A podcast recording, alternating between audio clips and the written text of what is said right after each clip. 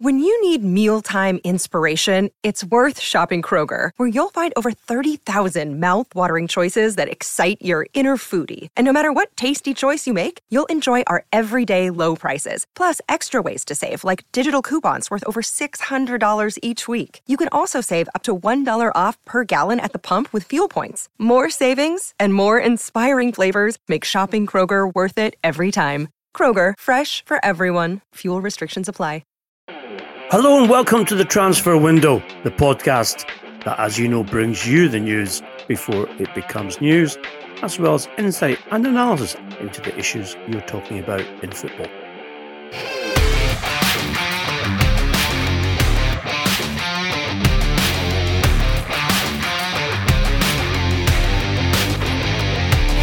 Ian McGarry, and with me, as always, is the guru, Mr. Duncan Castles. This will be a managerial magic roundabout pod after a week of dramatic moves uh, among some of Europe's biggest clubs with regards to sacking, recruiting, and looking for new managers.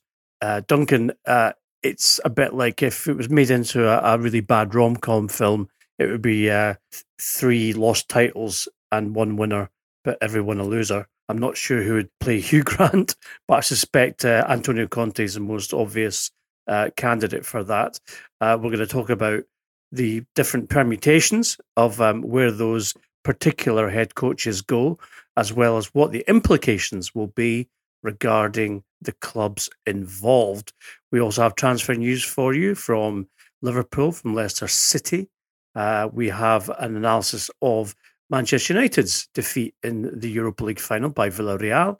And of course, it's the second podcast of the week, and so the Donkey Award will indeed be presented.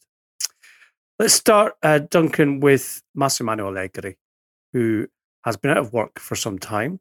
Uh, we figured he would be involved in many um, clubs' thoughts with regards to joining them, but instead, the sacking of Andrea Pirlo at Juventus appears to make it now sense that he will return to the grand old lady of Torino, uh, of Juventus.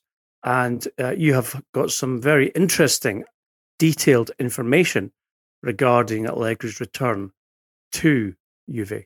Yeah, we told you that Allegri was ready to go back to football. He felt like he'd been waiting for too long. He'd intended to take one year out and it, and it turned into two seasons. He'd basically been sitting in a position where, as, as, it was described to me, there were three doors open. One was Juventus, which he was reluctant to go back to um, unless a, a, series of conditions were met.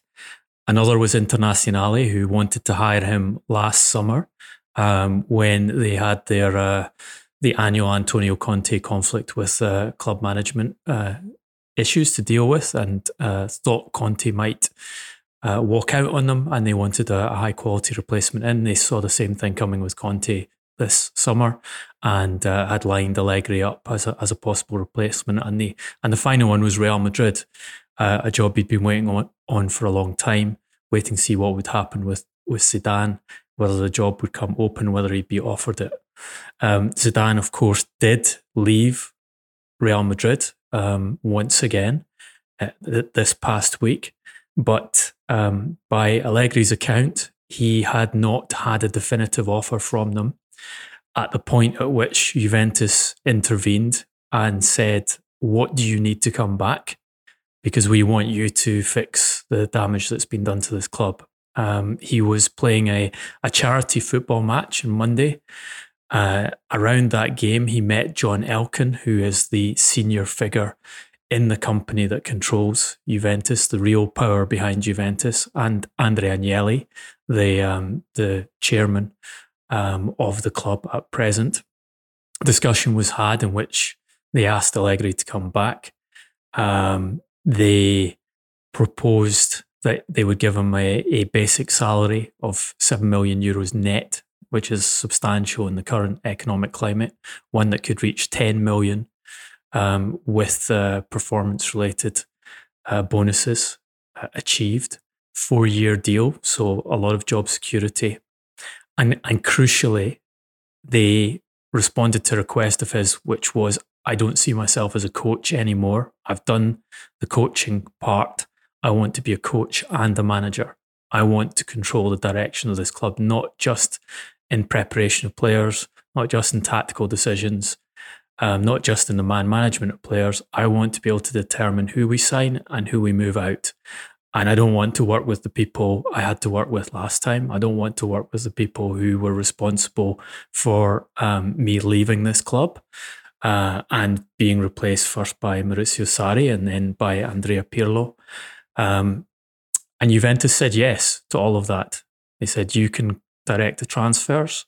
Um, Fabio Paratici, as we had uh, mentioned in the podcast some time ago, was dismissed from his position as sports director um, someone that Allegri had worked with before and trusted within the Juventus hierarchy, Federico Cherubini, was promoted into a role similar to Paratici's to work alongside him on recruitment. Um, and uh, as Allegri has explained to friends of his, Real Madrid hadn't given me a definite answer. I couldn't keep them wait. I couldn't keep waiting for them indefinitely, and I couldn't keep Juventus waiting when they asked me what I wanted to come back, and they offered me everything I asked for. So he has agreed to do it. There's also, I'm told, a, a kind of personal side to this that's important in that um, Allegri's son, Giorgio, from a former marriage, is based in Torino. And by going back to Juventus, he will be able to see his son on a daily basis, spend a lot more time with him. And that, that was an additional factor um, combined with this extremely strong pitch Juventus made to come back and, and fix the problems that um, they brought upon themselves at the club. A reason why he has um, ruled out Madrid, said no to Inter, and uh, decided to go back to Juventus. Well, perhaps uh, like Carlo Ancelotti, he'll bring uh, his son onto the coaching staff, and therefore we'll see him every day. uh, I think he's a little bit young for that at present. I think even Carlo waited until he'd uh, got his degrees and um, done his coaching badges before adding him to the coaching staff. Never too young. On to the next uh, roundabout candidate, uh, and that, of course, is Antonio Conte, who is our one winner in our three losers of titles. So let's just quickly recap for you. Uh, Pirlo lost the title at Juventus after nine seasons. Uh, also, uh, Mauricio Pochettino managed to do something which was almost unthinkable, and that was to lose Ligue 1 title with PSG and also Zinedine Zidane presided over Real Madrid's first trophyless season in 11 years. However, Conte is a man in demand. Uh, he is a serial winner. If I were to describe him, Duncan, uh, for some of uh, our listeners of a certain age, uh, I've already said he might be the Hugh Grant, but I think actually he's probably the Zebedee, um, or maybe even Dougal uh, with his long locks uh, in the Magic Roundabout. Potentially the best candidate and the preferred candidate for Madrid. Um, I'm not sure about Dougal. I think Dougal's lock, long locks were all natural, um, unlike Antonio's. um, look, Conte. Dougal, Con- Dougal Conte's got a nice ring to it. It does. It does. Conte is probably the hardest manager in world football to deal with. He is never happy, never satisfied with what's going on, always demanding more from his club. Um, a lot of it is driven by his personal ambition. He wants to prove himself to be the best coach in world football. He knows that um, to get that kind of recognition, one of the things he has to do is to win the Champions League. And he wants to be at a club where he can win the Champions League. He's looked at the situation at Inter. He knows that Suning are um, at best uh, going to aggressively reduce the budget at the club. They're trying to sell the club. There's problems with that sale because Suning, um, in parallel to tactics used by Qatar and Abu Dhabi at Paris Saint Germain and Manchester City, they've kind of inflated the revenues of the club by giving them sponsorship deals from their um, companies or areas that they control themselves. Um, so that makes the sale of Inter, which is what Suning have been trying to put into effect because the Chinese government have told them to disinvest from football. Remember, they've already sold the Chinese champions and closed the club down because of, of that order from the, the Chinese government. So Inter's situation was such it wasn't hard to work out that he was very unlikely to be able to win the Champions League and maybe quite difficult for him to retain Serie A title if he stayed there. He has negotiated himself a very good deal in that this is his decision to leave. Yet he is going to be paid 7 million euros by Inter to leave his job.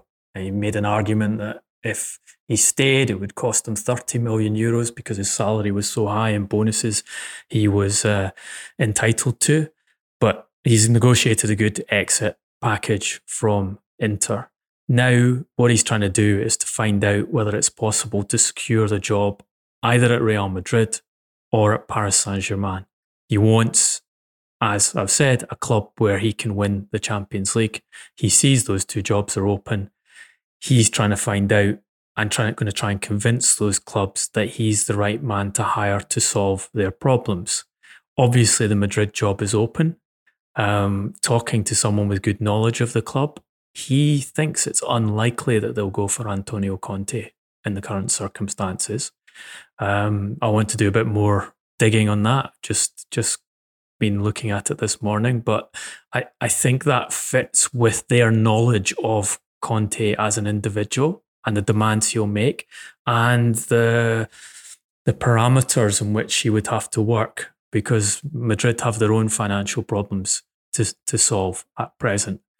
Um, Paris Saint Germain also fascinating because they have Pochettino there. He uh, was only hired um, in during the current season after they they sacked Thomas Tuchel um, to uh, turn them into Champions League winners. He failed obviously this in his first season, um, didn't get them to the final.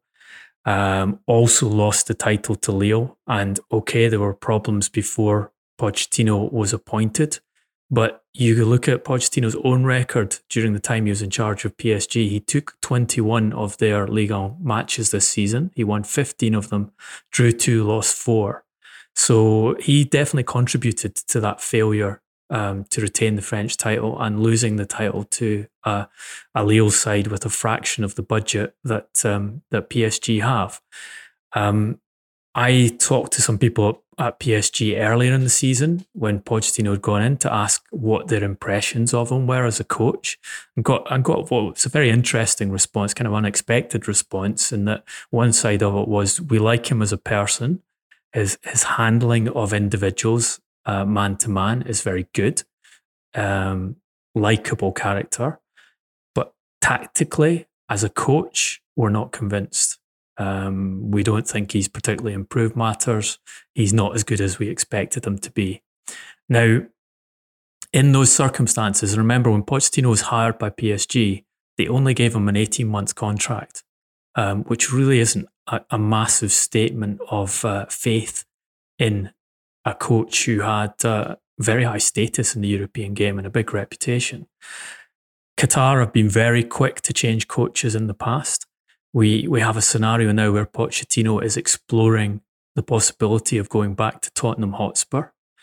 Um, you wonder if Pochettino is is looking to get out off his own back before he is kicked out by Qatar, and uh, and they try another of their own merry-go-round of coaches they've hired to try and win that trophy that's most important to them, the, the Champions League. I spoke to one Premier League manager this week, Duncan, um, about well about Real Madrid basically, um, and the prospect for any head coach going into that club. Um, and I'm talking about a high profile manager, not someone who potentially wouldn't be considered for that job.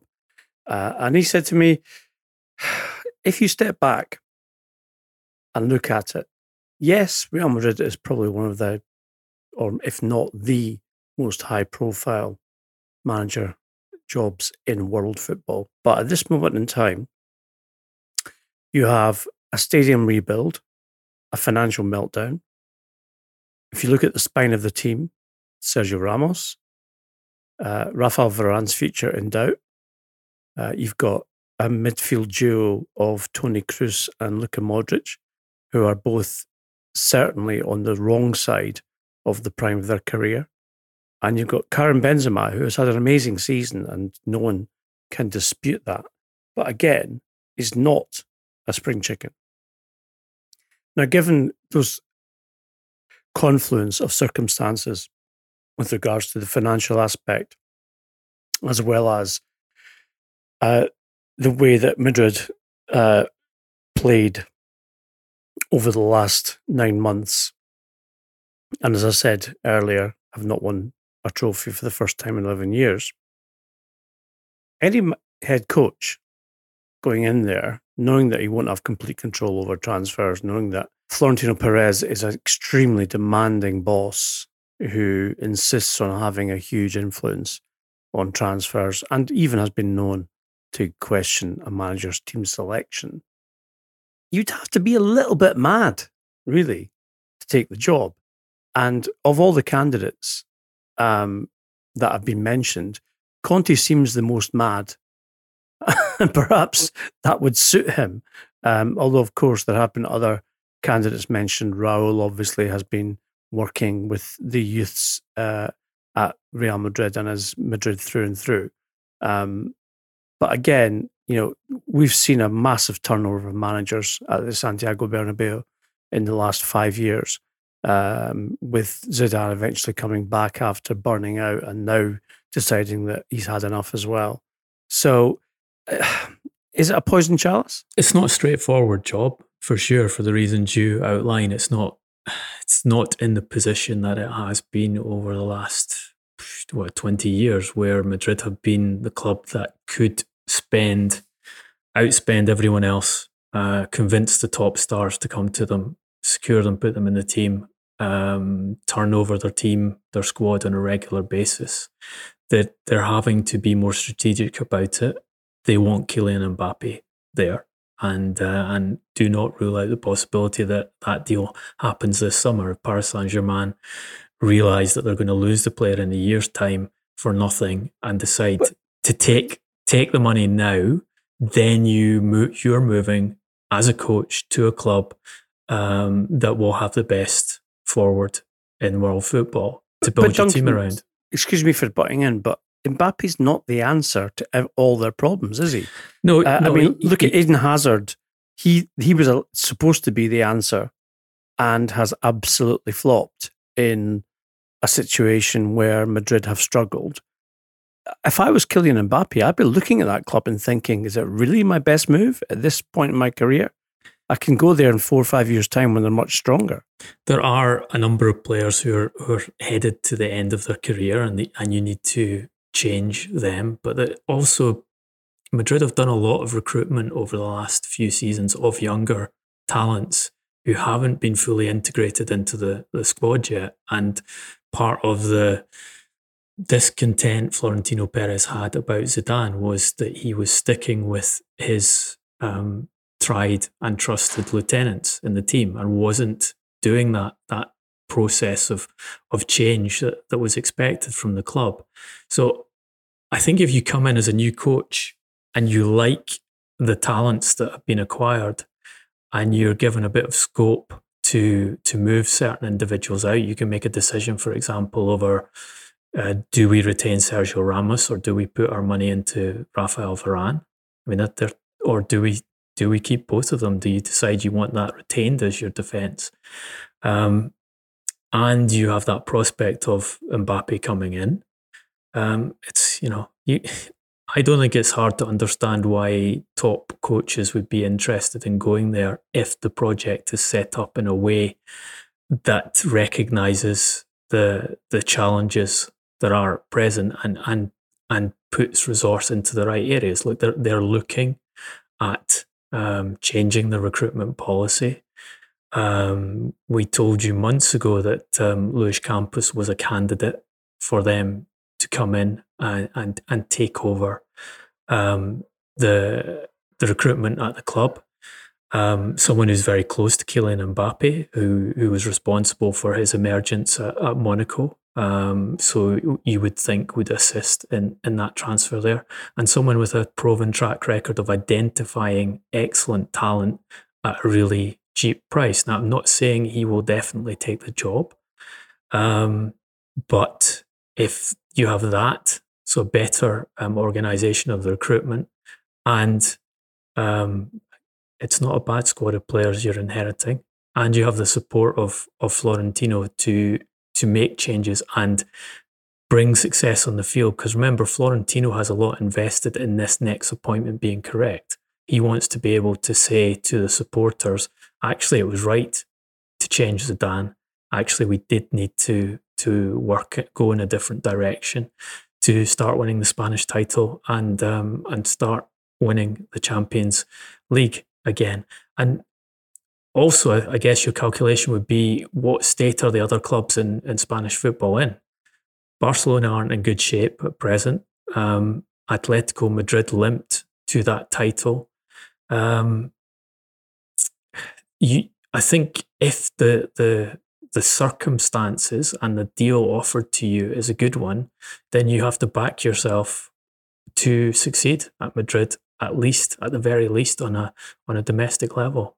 Another man mentioned in the Madrid uh, list of potential replacements for Zidane is Mauricio Pochettino Duncan. Um, we know that he had conversations with Florentino Perez uh, with regards to going there. It, as you mentioned already in the pod, uh, his future at PSG is uncertain. There's a break clause this summer um, with only a year left on that particular contract. We know that Tottenham Hotspur have uh, had an interest in asking him to return uh, to them. If you were Pochettino and you looked at the two options, what would be your decision? it doesn't really matter what, what my thoughts on them are. Um, I think it's fascinating that he is at least allowing the idea to circulate that he would be ready to go back to Tottenham Hotspur. Um, I can see the appeal for Daniel Levy, um, even though it, it, it, involves him admitting he made a mistake, um, because that is an appointment that will go down well with the majority of Tottenham supporters. And it uh, certainly fits the description of the type of coach that Levy said he was looking for and um, playing attacking football, promoting young players again. But there's a reason why Pochettino was unhappy at Tottenham and why the relationship fell apart. The results were poor for a long time before Pochettino was sacked.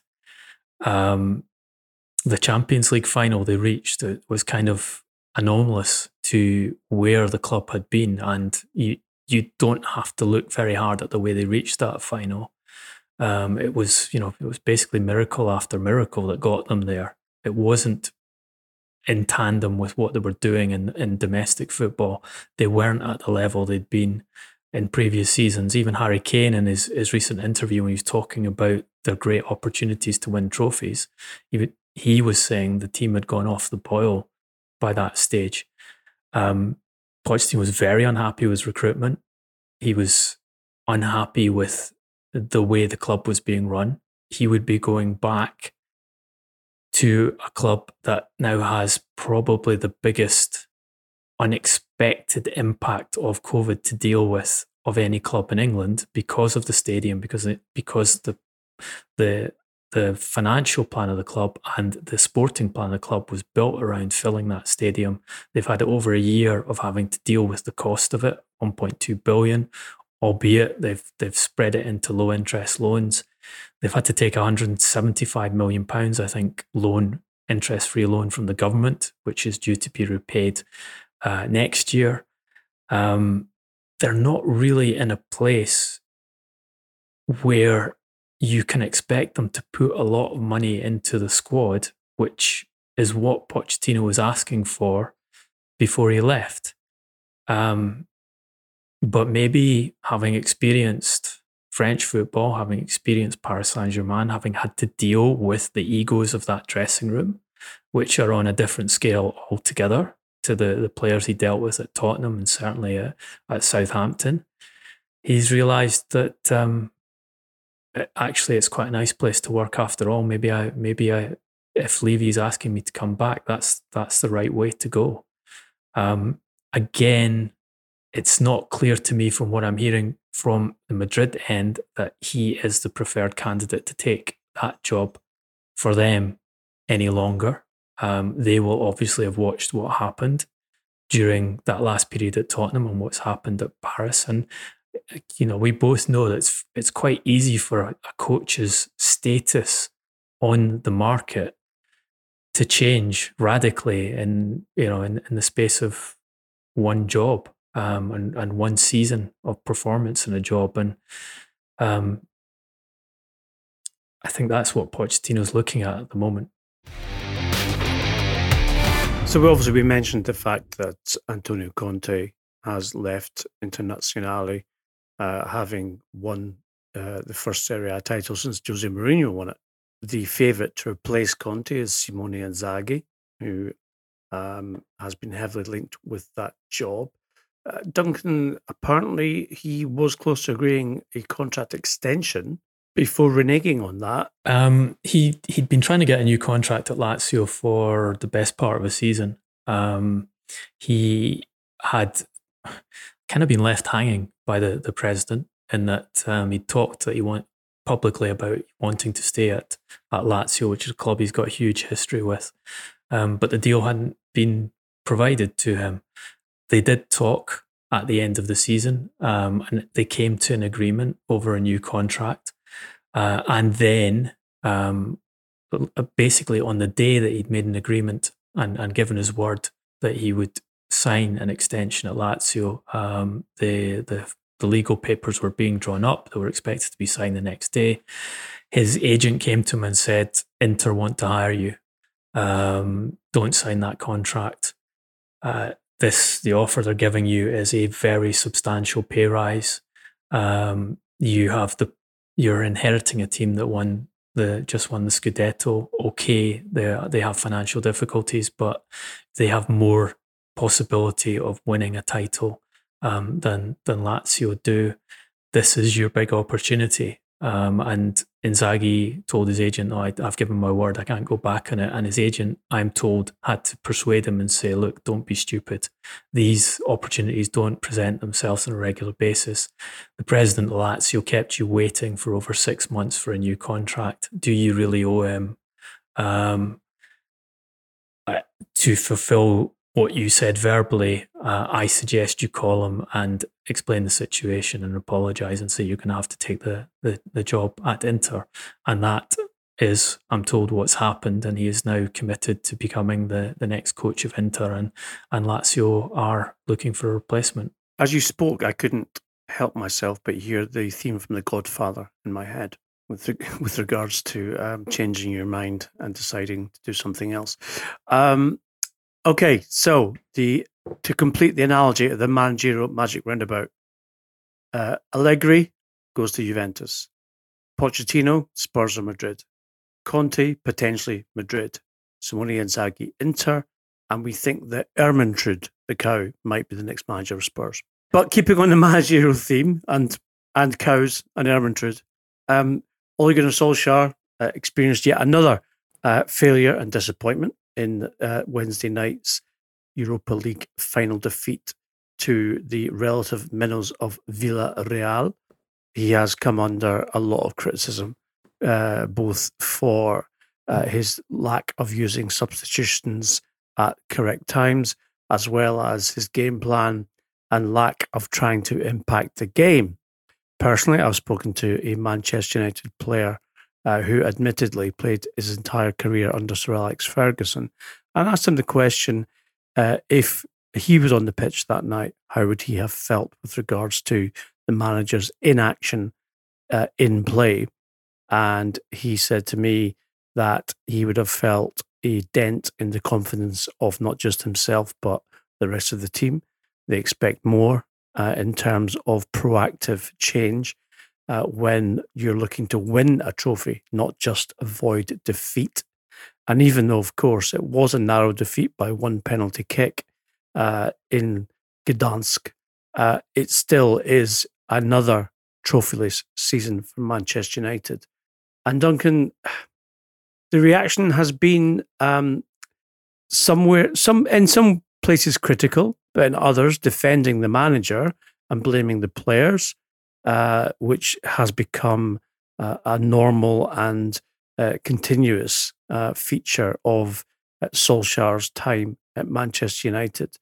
But it seems to be that uh, the kind of running of excuses with regards to defending Solskjaer, and even certainly a section of Manchester United fans are getting a little bit bored of hearing uh, past, you know, former players saying, "Yeah, Ole will get it right eventually. He needs, you know, a hundred billion pounds to renew the squad, and then that everything will be fine." Uh, whereas, of course, that's completely unrealistic. And Wednesday night was probably an example of uh, how, let's just say, inexperienced, almost negligent uh, his coaching style can be with regards to trying or not trying to impact a game in play, which is a massive part of being a manager at the elite level. Yeah, there, there's so many factors to this. Um, but look, you, you had Paul Scholes um, trying to defend his friend, as he's done throughout his entire time as as Manchester United manager. And uh, the best he could come up with was that from Solskjaer's decisions not to bring a substitute on until the 100th minute in a game where he had the ability to make five substitutes during normal time and a six during extra time, you could see that Solskjaer didn't have faith in his bench. And therefore, the Glazers need to spend um, another massive chunk of money on improving the depth of the squad. So the, the argument basically was that Solskjaer didn't have a deep enough squad to beat Villarreal, which is a club um, from a town of 50,000. So the entire population of Villarreal could fit inside Old Trafford with room to spare. They, as a football club, Villarreal have been punching above their, their town's weight for a long period of time, but this was their first major trophy. They have revenue um, on the last financial year of 86 million pounds, equivalent of 86 million pounds.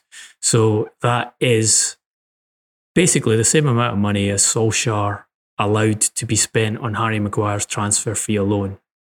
Um, as their entire revenue for a year. So, revenue five times more on Manchester United side than Villarreal, a wage bill four times more, squad cost in terms of transfer fee commitments six times more. This is a game that was set up in Manchester United's favour. And I think the difference was in the management. One manager, Unai Emery, made the best of his resources and used tactical changes and brought players on at the right moments um, caught Manchester United out with a clever set piece. Um, Luke Shaw, negligent in his marking. Um, as we often see, Victor Lindelof caught by surprise. Um, did the things that good managers are supposed to do. You look at the opposition, look for their weaknesses, build a plan to try and uh, minimize their strengths, take advantage of their weaknesses, and get more out of the sum of your parts than um, than the opposition. Solskjaer managed to get less out of the sum of the parts that he had. He he basically had one system, which was his standard system through the, the season. He would say, I wasn't able to play Fred, my preferred holding midfielder, um, but he stuck to the same formation, moved Pogba into Fred's position, and played the same way throughout the entire game. Um, didn't use a substitute, first substitute until 100 minutes, which was Fred um, at which point the team were clearly tired. Didn't use his second substitute till 115 minutes. Used two of his substitutes right at the end uh, as penalty kick takers because he wanted um, Alex Telles, a, a, very good penalty kick taker, and Juan Mata on the field for the shootout, which which kind of indicated that what he was doing in extra time was playing with penalties in mind when clearly Manchester United should have been able to win that game either normal time or extra time by shifting the pack around and using the players he had available off the bench to take advantage of, of what he had seen Villarreal playing and, and, and posed them different problems and use the the additional quality he had to overcome them. Look, look at the bench he had. Um, I won't go through all the players, but he had Dean Henderson, Alex Telles, um, Axel Tuanzebe, who he likes as a player. Harry Maguire will exclude because he was he basically wasn't fit enough to play anyway and was on, I think, for sentimental reasons. Juan Mata, Donny van de Beek, um, the best midfielder at Ajax, who they signed in the summer, not used in the game at all. Daniel James, his own signing. Nemanja Matic, Fred, um, Amad Diallo, another of, of, of, his signings in the summer. Um, and if you take Paul Scholes' account, he doesn't trust that bench and needs more money spent for him to uh, win a title. And that what they've done so far under Solskjaer's management is progress. How can it be progress if you look at where the club were before he was given the job? They finished second in the, the season prior to him arriving with 81 points. Their second this season was 74 points. The season prior to that, they won the, the League Cup and they won the Europa League, the, the tournament that he um, failed to win his trophy in this week. When they won the Europa League, they were playing against Ajax, um, who I think most people would argue are a better football team than Villarreal. They were playing with weaker resources. If you look at the starting lineup that was used in that match, um, massive difference in quality. And if you look at the the state Manchester United's team was in when they played that 2017 Europa League final in Stockholm, I think there were three players from memory, um, first team players who were on crutches on the bench because of injuries, including Zlatan Ibrahimovic, who was their um, their most important striker at that point. Um, look, I just think it's an example of why the appointment of Solskjaer as Manchester United manager is one that handicaps the team rather than adding value. Um, we see lots of talk about how he's introduced sports science and how he's doing things that the previous manager didn't do, and um, he's making the team more robust and and the fitness training is better and they uh, they cover more distance on the field. Um, look, I, I, talked to to someone who was involved in that coaching team, the previous Manchester United team, who finished higher in the league and uh, and won the Europa League and uh, and won the League Cup, and and mentioned to him the the comments that are made about sports science and and his response was um, look at the method we used and the vision we used to prepare the players and prepare for matches. We won the cup. What is their vision got them to win?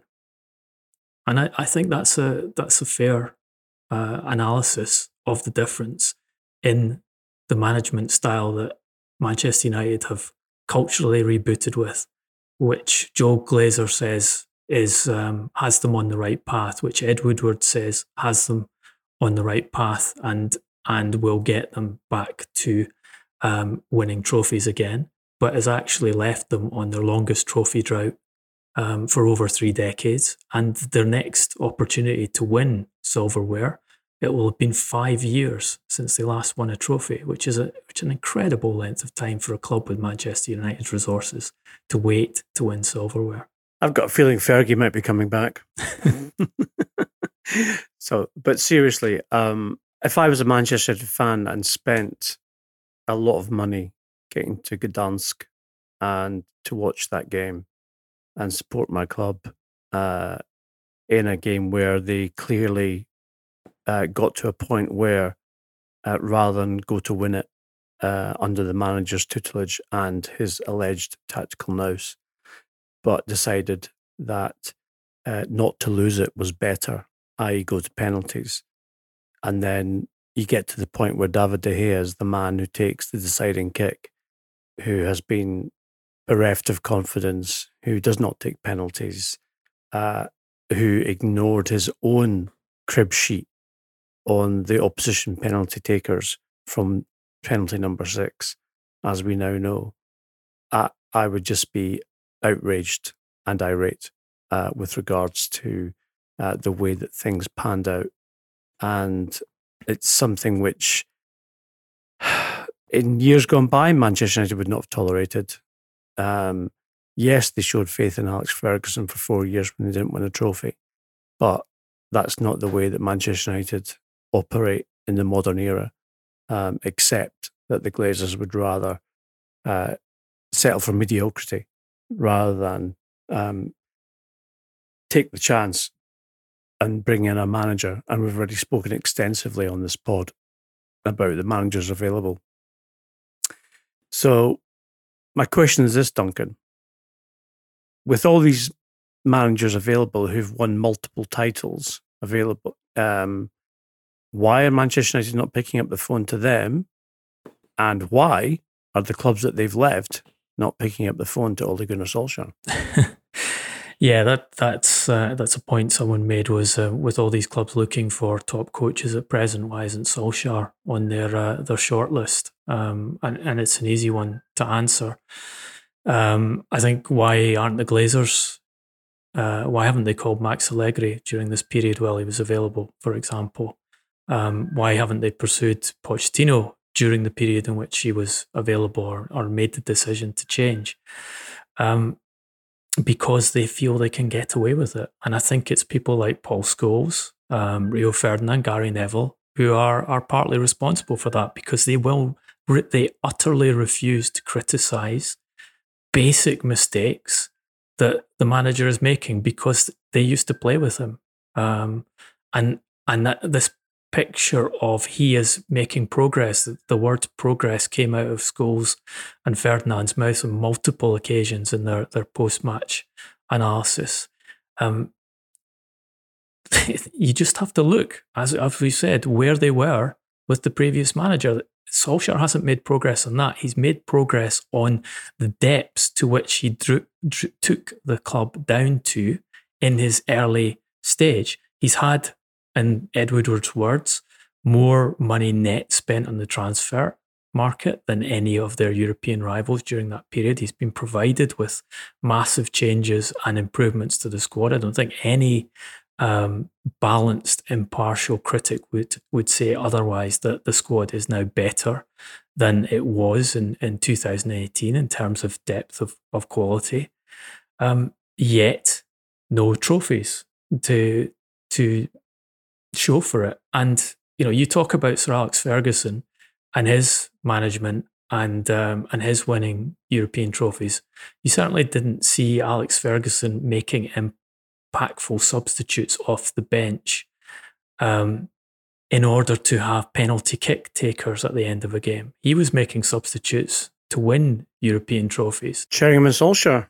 Ironically, exactly. Not in the expectation that would, he would have to go to penalty kicks against an inferior team who he should have had the resources to beat on the field of play, um, but didn't seem to be able to come up with an in-game plan to change, which isn't a surprise, um, because you know this is a manager who who goes into interviews um, with major broadcaster in the UK, Sky, as recently as April, um, saying that he's not as good a coach as the coaches he employs. He, he said, I've never hidden the fact that I've got coaches who are better than me on the pitch.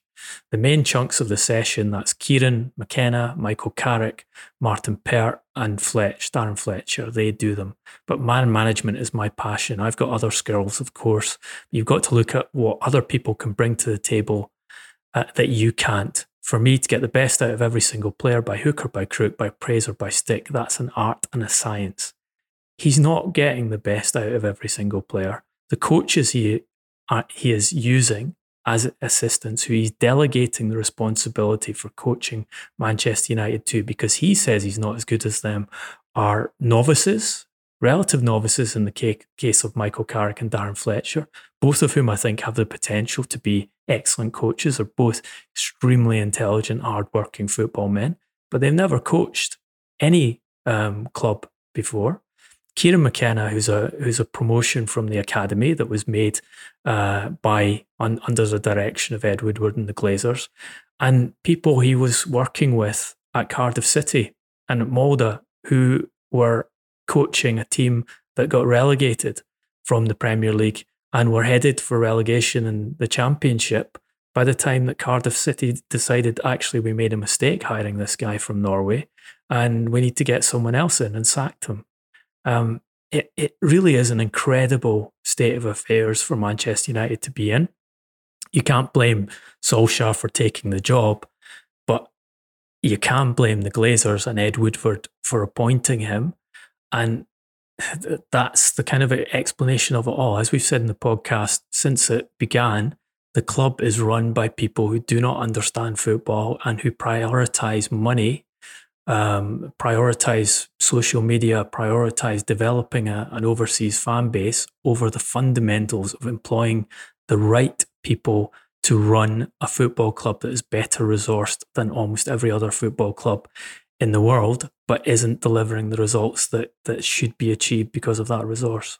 Well, I was um, little aside speaking to someone who um, uh, was having a meal with uh, one of Manchester City's most famous fans, uh, the former Oasis lead singer Liam Gallagher, uh, who um, said uh, in response to the Europa League final result, Agent Ole, what a job he's doing. So there you go. It's not being uh, missed. Duncan, I'm intrigued that Leicester City, uh, who of course are managed by former Liverpool manager Brendan Rodgers, Liverpool, a team who we have extolled on the podcast for their intelligent transfer policy, are seem to be employing a similar uh, way of doing their business in terms of uh, identifying targets months in advance of transfer windows, uh, and also in terms of what they need to do to strengthen their squad. And we have news on two uh, players who they are very close to signing in Southampton's fullback Ryan Bertrand, and someone who has been for a long time one of Europe's most sought after midfielders, Boubakary Soumare. Yeah, they're in discussions with with Bertrand and are confident of of securing him on under um, freedom of contract, which should be a experienced um, addition to what's already a, a pretty well provisioned defence. Um, and I've been working on Boubakary Soumare for quite some time. Um, I think the one worry they have with Soumare was that they they come to a provisional agreement with the expectation that they'd uh, be playing Champions League football next season. And unfortunately, for the second season running, running Rodgers has managed to let what looked like almost guaranteed entry into the Champions League slip at the tail end of the season, which I think remains um, a big question mark over his management, not being able to get over the line. Um, kind of an issue we've seen with Mauricio Pochettino um, when he was at Tottenham, and, and that uh, for all the good work he did, he wasn't able to convert in English football into titles. Um, and uh, Rodgers hasn't been able to convert into the Champions League places. Obviously, he's got that FA Cup win, and that was done in a, a in a quite structured um, and an impressive manner. But he hasn't hasn't got the Champions League place, which gives you a lot of extra revenue to work with, and uh, and I think leverage when it comes to improving a squad. That let's face it, one of the reasons Rodgers went there was the quality of recruitment before he came. Um, Leicester for a long time now have been building uh, a squad which has depth and which has a lot of younger players whose value is increasing and uh, and with the addition of of Rodgers coaching and I think this is something he is good at uh, is is improving the, the quality of his players. Um, they've turned into a, a very um, effective team, um, and yeah, it doesn't surprise me that they're they're targeting people like Bertrand and Soumare, and uh, and doing their work early and getting deals in place that hopefully they'll be able to complete and uh, and take their the what is already a very good squad up to uh, another level again. And speaking of good organisation, Duncan, we have, as I said, praised Liverpool for the way that they have set out their transfer policy. We can confirm, as we have spoken about on the Transfer Window podcast before, that they have agreed to pay the release clause of Ibrahima Konate, which is 40 million euros, and are currently organising a medical. This probably, Duncan, is I wouldn't say a long time coming, but clearly the problems they've had at centre back with regards to having to introduce uh, inexperienced players into that team where Virgil van Dijk is absent has been an issue for them and has led them to probably mount a much weaker defence of their Premier League title than certainly they would have expected. It's it's kind of a classic Liverpool deal to um, pick up a player at one of the clubs in European football who are not able to turn down large offers uh, from from the, the wealthy clubs in Europe. In this case, absolutely unable because it's a, a release clause included in the deal.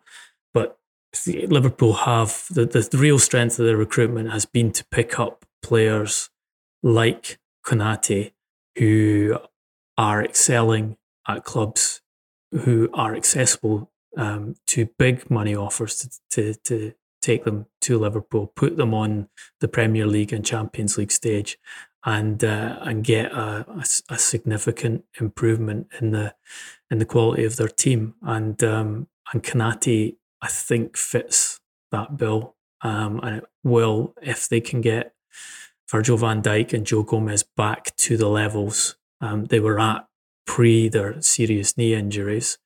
Um, it's a it's an upgrade in the centre of defence and certainly um, far better player than Ozan Kabak, who they brought in in January to try and try and be a temporary fix to the problems.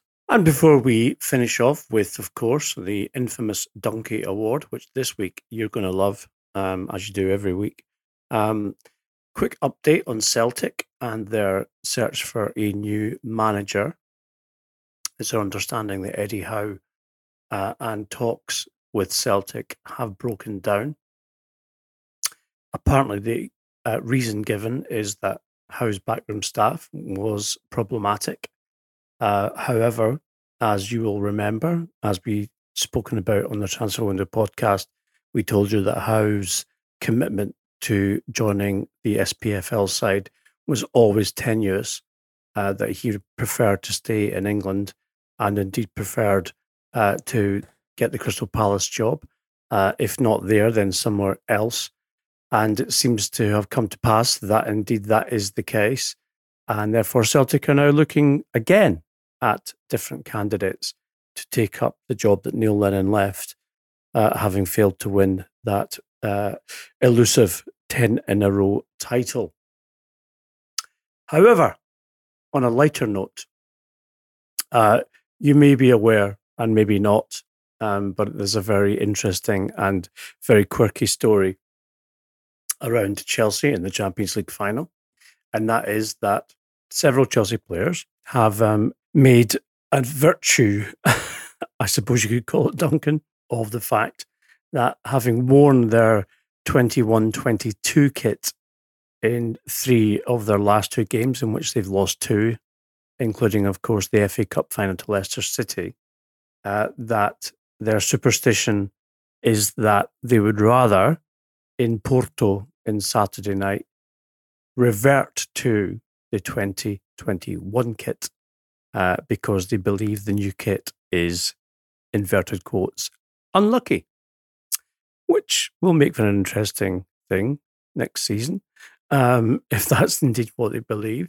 So this week's Donkey Award is the Chelsea Award for ridiculous superstition um, on the basis we are wondering what's going to happen if they lose the Champions League final in their old kit, or indeed if they win it, what will happen if they need to wear the old kit next season as well? Because uh, I don't think Nike are going to be too pleased that they can't sell the new kit. Anyway, uh, I'm just going to open the envelope here to get the nominations. There we go. Right. Duncan, you have the privilege of choosing from the three nominations. John Terry of Chelsea, of course, who, amongst a huge number of superstitions, counted lampposts on the way to Stamford Bridge uh, on home games, uh, and he needed to make sure that the lamppost number was always the same. in order to believe that they had the best of luck for that particular match. Uh, probably a little bit more curious is that he always insisted on using the same urinal in the Chelsea dressing room. And indeed, if it was taken by another player, uh, he would rather, well, as we say, hold it in um, until that urinal became uh, free uh, rather than have his uh, wee in another urinal or indeed anywhere else um, in order to make sure that uh, his superstition was fulfilled. Uh, we have also, and one of the greatest players of all time, of course, Johan Cruyff. So clearly, superstition is not uh, limited to um, just any old player, but he would um, pat the stomach of Gert Bals, his Ajax goalkeeper, before every game, and then run across the halfway line before kickoff and spit his chewing gum out into the opposition half. Now, no reason's been given for this, but then again, superstition has no reason.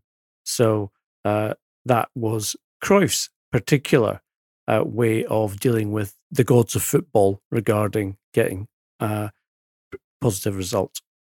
My personal favourite, though, Duncan, um, but I'm not trying to influence you, obviously, because you are the man who decides these things, given the uh, award is in your honour, is the Zimbabwean club, Midland Portland Cement, who um, whose management took things a little bit too far um, ahead of a cup final. And they decided that they would take the squad to bathe in the Zambezi River near the Victoria Falls. The reason for this was they wanted to cleanse the team of bad spirits. Unfortunately, what they hadn't uh, really bargained for was the strong currents and the river itself being uh, a, a very popular place for hippos and crocodiles. 16 players went into the river before the match, 15 came out. And you have to say that this was probably the worst example of being a man down ever in the history of football.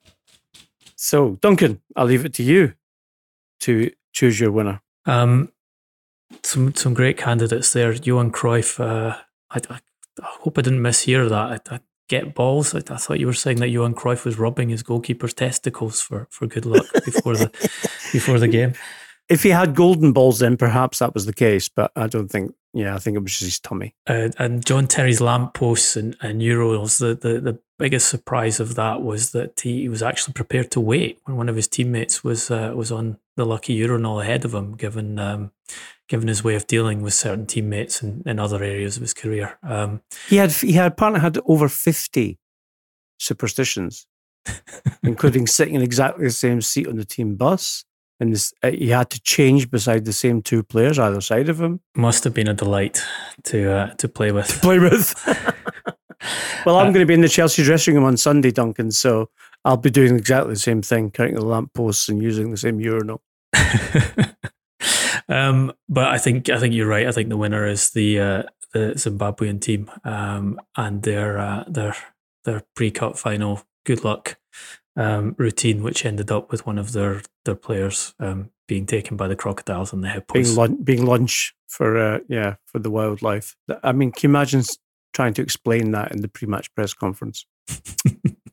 it's like it's all it's almost as bad as going into a penalty shootout and um, having your captain win the toss and, and decide we'll go second, even though it's a well known statistical advantage and a substantial statistical advantage um, to uh, to go first. Um, and did no one tell him? Well, did no one tell him? Apparently, the the manager um, decided to leave that in the hands of the captain. Um, because he, he looked into every detail beforehand, as, as you'd expect a manager to do, and, and then ignored some of them. Well, there you go. So this week's winner of the Donkey Award is Zimbabwe Portland Cement. That that's a sentence I thought I would never utter, um, but I'm pleased that I have. Um, I feel sorry, obviously, for the family of the player who lost his life, uh, as we all do. But football and superstition are two things that go together, like love and marriage. And you know, all know how that goes sometimes. We hope you enjoyed what you've heard. Please give us a five star review on iTunes. Get in touch via our uh, social media platforms on Instagram, on Twitter, and on uh, Facebook at Transfer Podcast. Duncan's on at Duncan Castles. I'm at Garbaros J. We'll be back with you next week. As always, until then, stay safe, be well, enjoy the Champions League final. And thanks for listening.